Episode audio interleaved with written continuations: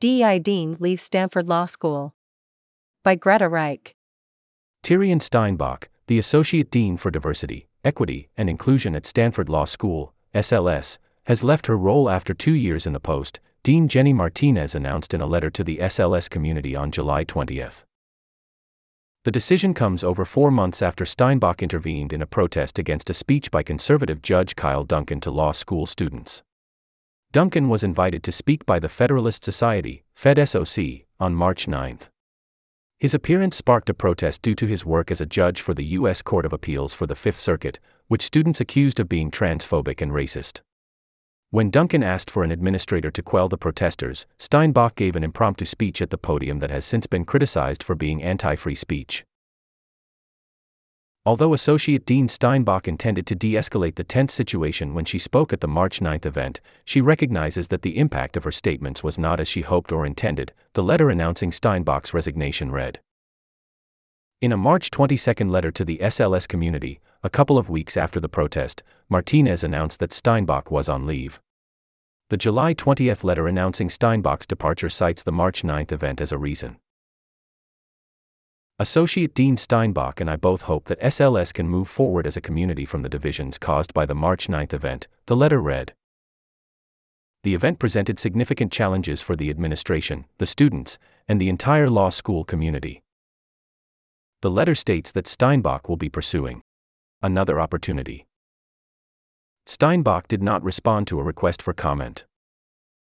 Following the protest in March, which caught nationwide media attention, Martinez and President Marc Tessier-Lavigne sent an initial letter of apology to Duncan on March 11, causing further controversy amongst students, faculty, and non-Stanford affiliated academics. The letter noted both Dean Steinbach and Stanford recognize ways they could have done better in addressing the very challenging situation, including preparing for protests, ensuring university protocols are understood, and helping administrators navigate tensions when they arise. Some SLS professors and members of the academic community supported Steinbach against this letter, including the American Constitution Society, ACS, Board, a progressive legal organization, who sent a letter to Tessier Lavigne and Martinez admonishing them for the apology letter to Duncan. Other university organizations, like the Stanford Review, went so far as to claim that Steinbach should have been fired on the spot, which they wrote in an article in March. SLS attempted to address the situation by requiring mandatory training on free speech for all students during spring quarter.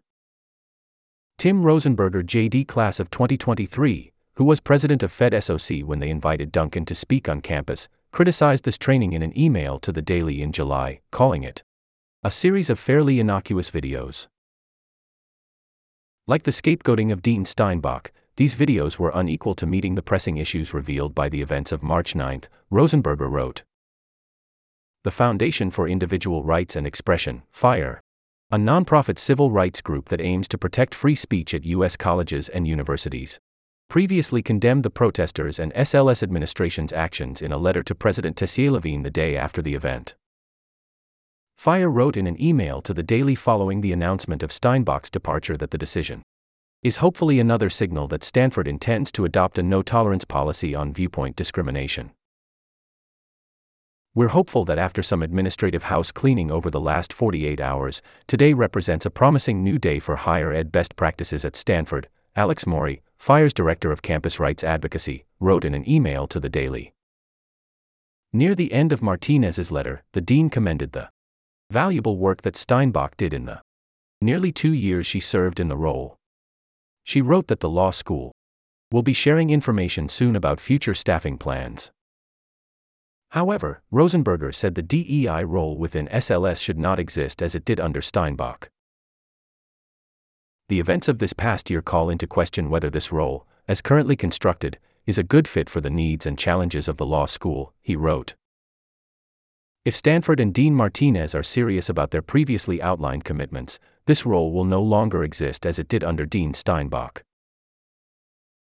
The law school and I wish Dean Steinbach well in her future endeavors, Martinez wrote.